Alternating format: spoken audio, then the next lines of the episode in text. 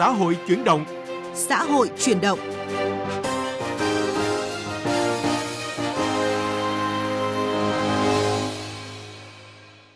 Các biên tập viên Huyền Trang và Xuân Lan xin kính chào quý vị và các bạn. Hiệp hội Thương mại Điện tử Việt Nam dự báo quy mô thị trường thương mại điện tử Việt Nam trong năm 2025 sẽ đứng thứ 3 ở Đông Nam Á sau Indonesia và Thái Lan trong trường hợp vẫn giữ được tốc độ tăng trưởng về thương mại điện tử như 3 năm vừa qua. Trong mục vấn đề xã hội hôm nay, mời quý vị và các bạn cùng tìm hiểu những mảng tối trên các website thương mại điện tử qua phản ánh của phóng viên Mai Hạnh.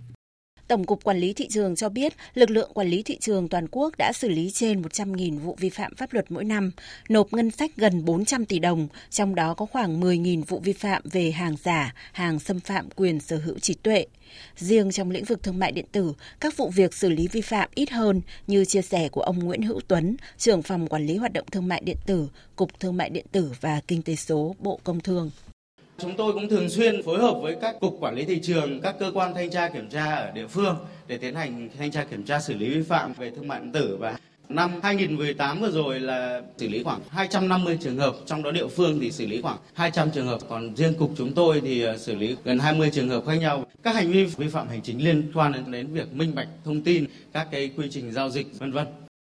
Với khoảng 20.000 trang web thương mại điện tử bán hàng và gần 900 trang web cung cấp dịch vụ thương mại điện tử được phép hoạt động tại Việt Nam, thì con số xử lý các vụ vi phạm trong năm 2018 là 250 trường hợp thì không phải là điều đáng mừng, bởi thị trường thương mại điện tử hiện vẫn phải đối mặt với nhiều thách thức. Đó là nhiều trang thương mại điện tử mà người tiêu dùng ở Việt Nam có thể mua được hàng hóa nhưng không chịu sự quản lý của các cơ quan quản lý nhà nước. Ông Hà Ngọc Sơn, trưởng phòng quản lý xuất nhập khẩu, Sở Công Thương Thành phố Hồ Chí Minh cho biết. Đối với thương mại điện tử thì sàn giao dịch thương mại điện tử của nhiều nước có thể đăng bán hàng hóa xuyên biên giới. Như vậy thì người bán ở Indo, người bán ở Malai, người bán ở các nước khác vẫn có thể bán ở trên đó bình thường và họ chịu sự điều chỉnh của pháp luật của nước sở tại. Những người bán hàng trên các website thương mại điện tử, trên các sàn thương mại điện tử, không chỉ ở trong nước mà còn ở nước ngoài, đang là một trong những thách thức với các ban ngành chức năng Việt Nam trong việc quản lý hàng giả, hàng kém chất lượng. Chưa kể, nếu mua hàng trên các trang mạng xã hội, các website thương mại điện tử không đăng ký với Bộ Công Thương, người bán là một cá nhân thì việc yêu cầu bảo hành, đổi trả, thậm chí mất tiền không nhận được hàng là những rủi ro mà người mua rất dễ gặp phải. Ông Đặng Hoàng An, Thứ trưởng Bộ Công Thương khẳng định. Chúng ta cũng phải bắt đầu ngay từ thái độ của những người làm chủ sản. Nhưng vẫn còn vấn đề khác nữa. 75% thương mại điện tử hiện nay, Zalo, Facebook, Twitter, v.v. tin nhắn, nó cũng còn rất là cam go. Đấy là một thực trạng mà chúng ta đang phải đối mặt. Hiện nay tất cả các chế tài và cơ sở pháp lý, công cụ để xử lý là chưa đủ mạnh.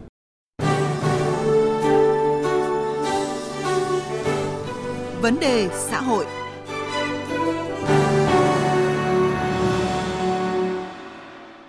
Thưa quý vị và các bạn, khẳng định của Bộ Công Thương về thực trạng cam go khi không kiểm soát hết những sàn giao dịch thương mại điện tử là thực tế mà nhiều doanh nghiệp sản xuất hàng hóa ở nước ta đang phải đối mặt. Bởi những sản phẩm làm giả đang khiến nhiều doanh nghiệp lâm vào hoàn cảnh cạnh tranh không bình đẳng, làm ảnh hưởng tới uy tín của doanh nghiệp. Có thể thấy, chống gian lận thương mại trên môi trường Internet đang đòi hỏi các cấp các ngành cùng vào cuộc. Bài viết của phóng viên Đài Tiếng Nói Việt Nam cho thấy rõ vấn đề này. Thương mại điện tử đang là kênh phân phối hiện đại và ngày càng được nhiều doanh nghiệp cá nhân sử dụng. Tuy nhiên, lợi dụng sự thuận lợi trong kinh doanh thương mại điện tử, nhiều đối tượng đã lừa bán những sản phẩm kém chất lượng. Nguy hiểm hơn là hiện có nhiều tổ chức doanh nghiệp phát triển các ứng dụng kinh doanh thương mại điện tử trên App Store và Google Play. Khi tải các ứng dụng này về thiết bị di động, người sử dụng có thể mua hàng trực tuyến một cách dễ dàng, song sẽ rất nguy hiểm nếu mua phải các loại thuốc, thực phẩm chức năng không rõ nguồn gốc xuất xứ. Luật sư Nguyễn Thanh Hà, Chủ tịch Hội đồng Quản trị Công ty Luật SB Law nhấn mạnh. Đối với những sản phẩm thuốc chẳng hạn, đôi khi thì vì lợi nhuận mà lại không tuân thủ các cái quy định của pháp luật về kiểm soát chất lượng và có thể là nhập từ những cái nguồn gốc trôi nổi mà không phù hợp thì có thể gây ra ảnh hưởng đến sức khỏe rất lớn cho người sử dụng. Theo quan điểm của tôi thì các cái cơ quan nhà nước cần phải quản lý chặt các cái hoạt động này. Rõ ràng, hàng giả hàng nhái sẽ trở nên đặc biệt nguy hiểm nếu đó là những sản phẩm trực tiếp ảnh hưởng tới sức khỏe người sử dụng. Vì vậy, để có thể hạn chế hàng giả, hàng nhái, hàng vi phạm sở hữu trí tuệ trên các website thương mại điện tử, đòi hỏi các doanh nghiệp đẩy mạnh hơn nữa việc đăng ký bảo hộ quyền sở hữu trí tuệ. Ông Lương Minh Huân, Phó Viện trưởng Viện Phát triển Doanh nghiệp, Phòng Thương mại và Công nghiệp Việt Nam VCCI nhấn mạnh. Cùng với việc khung khổ pháp lý về sở hữu trí tuệ ngày càng được hoàn thiện, nhận thức của cộng đồng doanh nghiệp Việt Nam về quyền và nghĩa vụ liên quan đến sở hữu trí tuệ ngày càng được nâng cao. Các doanh nghiệp Việt Nam cũng đã có ý thức và dành nhiều quan tâm trong việc bảo hộ quyền sở hữu trí tuệ của mình thông qua việc đăng ký bảo hộ sở hữu trí tuệ. Tuy nhiên, nhận thức về những hành vi vi phạm về quyền sở hữu trí tuệ, quyền tác giả chưa được nhận thức một cách đầy đủ. Bên cạnh việc vận động, tuyên truyền các doanh nghiệp, cá nhân quan tâm đến việc đăng ký bảo hộ sở hữu trí tuệ, thì ông Trần Hữu Linh, Tổng cục trưởng Tổng cục Quản lý Thị trường Bộ Công Thương cho rằng cần huy động tổng lực để bảo vệ người tiêu dùng trong thương mại điện tử. Thứ nhất là chúng ta cần phải điều chỉnh về mặt chính sách, bởi vì cái đặc điểm của Internet, của thương mại điện tử, nó được khởi tạo rất là nhanh và nó biến đi cũng rất là nhanh. Chúng ta có nghị định về thương mại điện tử, nghị định số 52 năm 2013, 6 năm thì bây giờ là chúng ta có lẽ cũng cần xem xét để mà có một cái nghị định về quản lý thương mại điện tử. Nó đáp ứng với tình hình của nhu cầu mới. Bên cạnh đó thì cái nghị định về xử phạt, đấy thì Tổng cục Quản lý Thị trường cũng có chương riêng về xử lý vi phạm hành chính trong lĩnh vực thương mại điện tử. Chúng ta cũng nghiên cứu tranh thủ đưa vào những cái chế tài đủ sức răn đe và mạnh. Còn đối với các sàn giao dịch thương mại điện tử, tôi nghĩ rằng là cũng cần phải tăng cường cái trách nhiệm, rồi chúng ta cần phải có những sự phối hợp giữa các bộ ngành, tăng cường cái công tác điều phối các lực lượng. Việc ký cam kết nói không với hàng giả trong thương mại điện tử với sự tham gia của 5 sàn thương mại điện tử hàng đầu Việt Nam, Arezoy, Lazada, Sendor, Shopee, Tiki sẽ góp phần đem tới những mảng màu tươi sáng hơn cho thương mại điện tử Việt Nam trong thời gian tới. Theo cam kết, các sàn này sẽ phải gắn logo nói không với hàng giả trên website nhằm minh bạch thông tin, công bố các số hotline cùng quy trình tiếp nhận và xử lý phản ánh khiếu nại của người tiêu dùng về hàng giả, hàng nhái trên môi trường thương mại điện tử. Với nhiều biện pháp xử lý hàng giả, hàng nhái, hàng xâm phạm quyền sở hữu trí tuệ trong thời gian tới, kỳ vọng đạt được quy mô thị trường thương mại điện tử lên tới 13 tỷ đô la Mỹ trong năm 2020 của Việt Nam có thể thành hiện thực. Sắc màu cuộc sống. Sắc màu cuộc sống.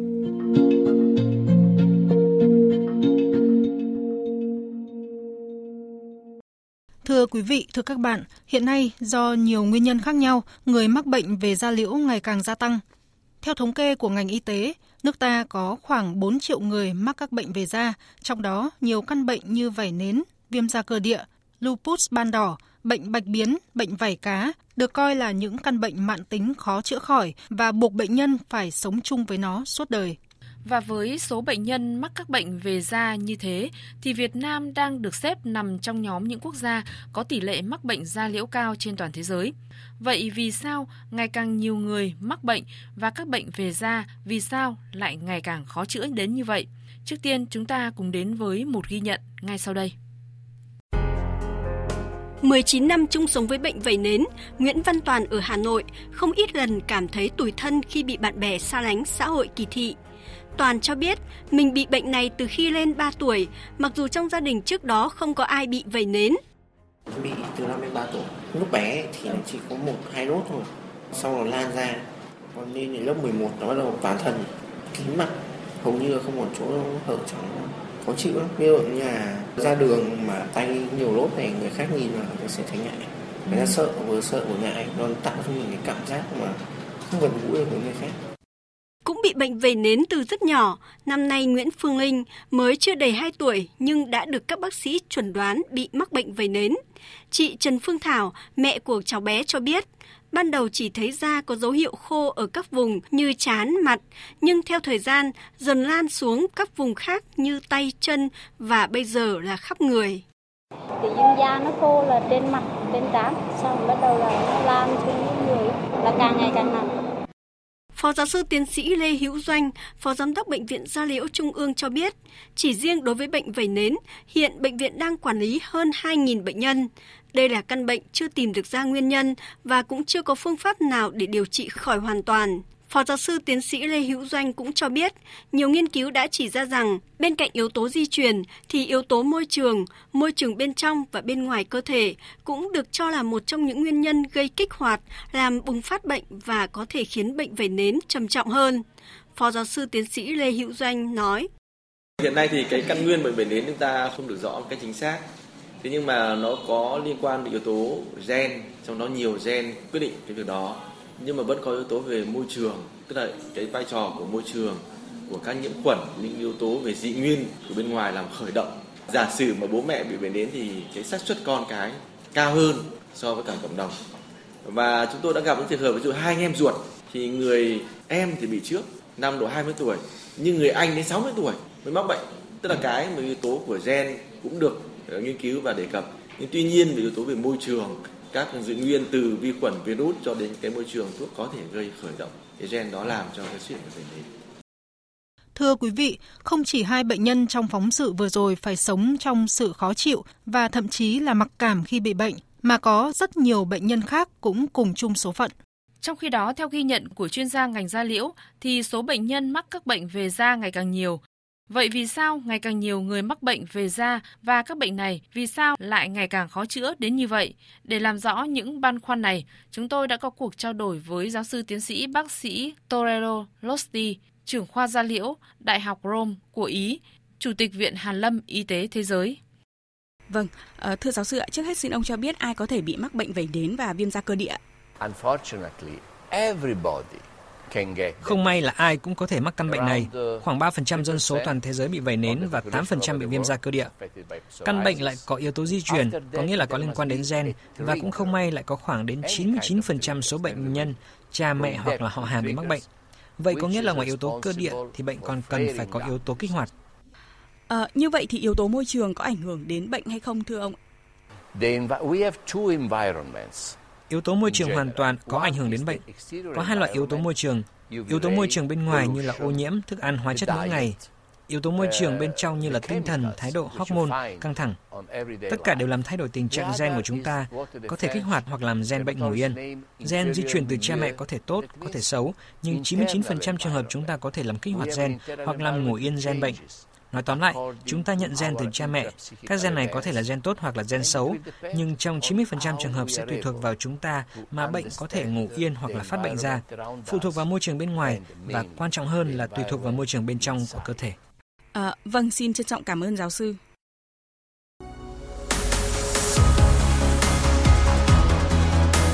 Xã hội chuyển động, góc nhìn về mọi khía cạnh đời sống xã hội.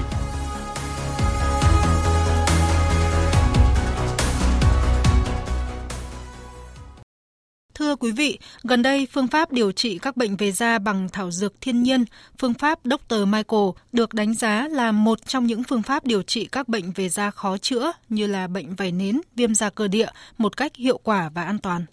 Nếu như các phương pháp điều trị truyền thống thường tập trung vào việc điều trị các triệu chứng rối loạn da và kết quả là bệnh hiếm thuyên giảm và thường xuất hiện trở lại ngay sau khi quá trình điều trị chấm dứt, thì phương pháp Dr. Michael không chỉ điều trị triệu chứng của bệnh mà còn tìm ra nguyên nhân gây kích hoạt căn bệnh, từ đó đưa ra các phác đồ điều trị khác nhau cho từng bệnh nhân. Bên cạnh đó, do sử dụng các loại thảo dược tự nhiên nên phương pháp Dr. Michael được đánh giá là không gây ra các tác dụng phụ và đặc biệt an toàn với người bệnh. Chúng tôi có cuộc trao đổi nhanh với giáo sư tiến sĩ bác sĩ Michael Tiernan, giáo sư da liễu lâm sàng, trường Đại học Marconi, Rome của Ý, tác giả của phương pháp Dr. Michael điều trị các bệnh về da bằng thảo dược thiên nhiên. Thưa giáo sư ạ, chúng tôi được biết là giáo sư là tác giả của phương pháp điều trị các bệnh về da bằng thảo dược thiên nhiên. Đến nay thì đã có bao nhiêu trường hợp bệnh nhân đã được điều trị bằng các cái sản phẩm của giáo sư rồi ạ? Trên toàn thế giới có khoảng hơn 300.000 bệnh nhân được điều trị bằng các sản phẩm này. Chúng tôi bắt đầu nghiên cứu các sản phẩm này từ năm 1979. Vấn đề quan trọng là các sản phẩm này đã được chứng minh tính an toàn và hiệu quả. Các sản phẩm đã được dùng từ năm 2001 và cho đến nay được thấy là hoàn toàn không ảnh hưởng đến các chức năng gan khi làm xét nghiệm máu. Gần đây thì đã có 20 công trình nghiên cứu được công bố, đều kết luận rằng các sản phẩm này an toàn, không gây phản ứng có hại. Bệnh nhân không bị các phản ứng bỏng rát hay phản ứng mẫn cảm trên da. Chúng tôi đã làm các xét nghiệm máu thì cho thấy các sản phẩm này giúp cải thiện chức năng gan và cải thiện xét nghiệm máu. Các sản phẩm này cũng giúp cải thiện chất lượng cuộc sống của bệnh nhân. Như chúng ta biết đấy, vẩy nến và viêm da cơ địa tác động xấu đến chất lượng sống của bệnh nhân. Nhưng nay thì bệnh nhân vui vẻ hơn, họ có thể ra ngoài nhiều hơn, có bạn bè. Với phương pháp của giáo sư thì một tiến trình điều trị thì thường kéo dài trong khoảng thời gian bao lâu ạ? Tiến trình điều trị thường kéo dài 8 tuần để hết triệu chứng và trong trường hợp nặng, bệnh nhân có thể cần thêm 4 tuần điều trị để hết triệu chứng, tùy theo mức độ nặng của bệnh nhân và sự tuân thủ điều trị. Rượu và thuốc lá được cho là có ảnh hưởng đến tình trạng bệnh. Một số bệnh nhân không chịu ngừng uống rượu, không bỏ thuốc lá và vì vậy triệu chứng sẽ không được cải thiện sau 2 tuần điều trị. Bệnh sẽ được cải thiện nếu bệnh nhân khống chế các yếu tố trên. Vâng, xin trân trọng cảm ơn giáo sư.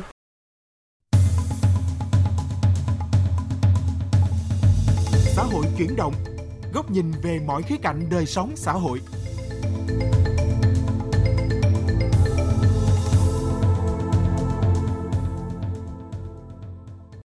Thưa quý vị, quay trở lại câu chuyện của hai bệnh nhân Nguyễn Văn Toàn và Nguyễn Phương Linh mà chúng tôi đã đề cập. Sau khi chạy chữa nhiều nơi nhưng bệnh chỉ thuyên giảm một thời gian rồi lại tái phát thì phải đến khi được điều trị bằng phương pháp Dr. Michael, bệnh của Toàn và Linh mới thực sự được khống chế và ổn định lâu dài. Cái đợt mà em đến đây khám là tháng 3 của năm ngoái, thì em dùng thuốc được đến tháng 4 thì thấy nó bắt đầu mở dần.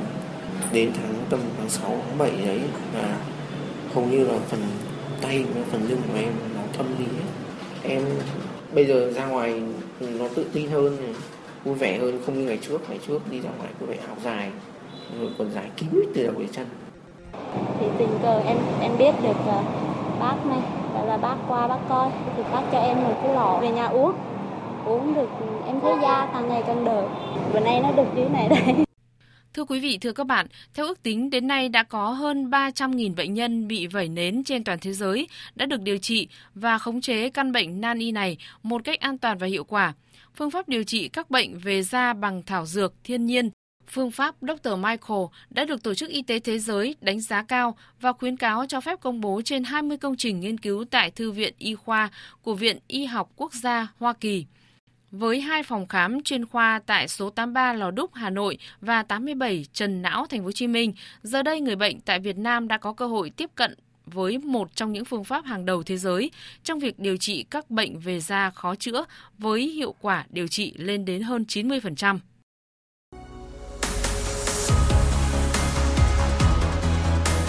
Xã hội chuyển động, góc nhìn về mọi khía cạnh đời sống xã hội.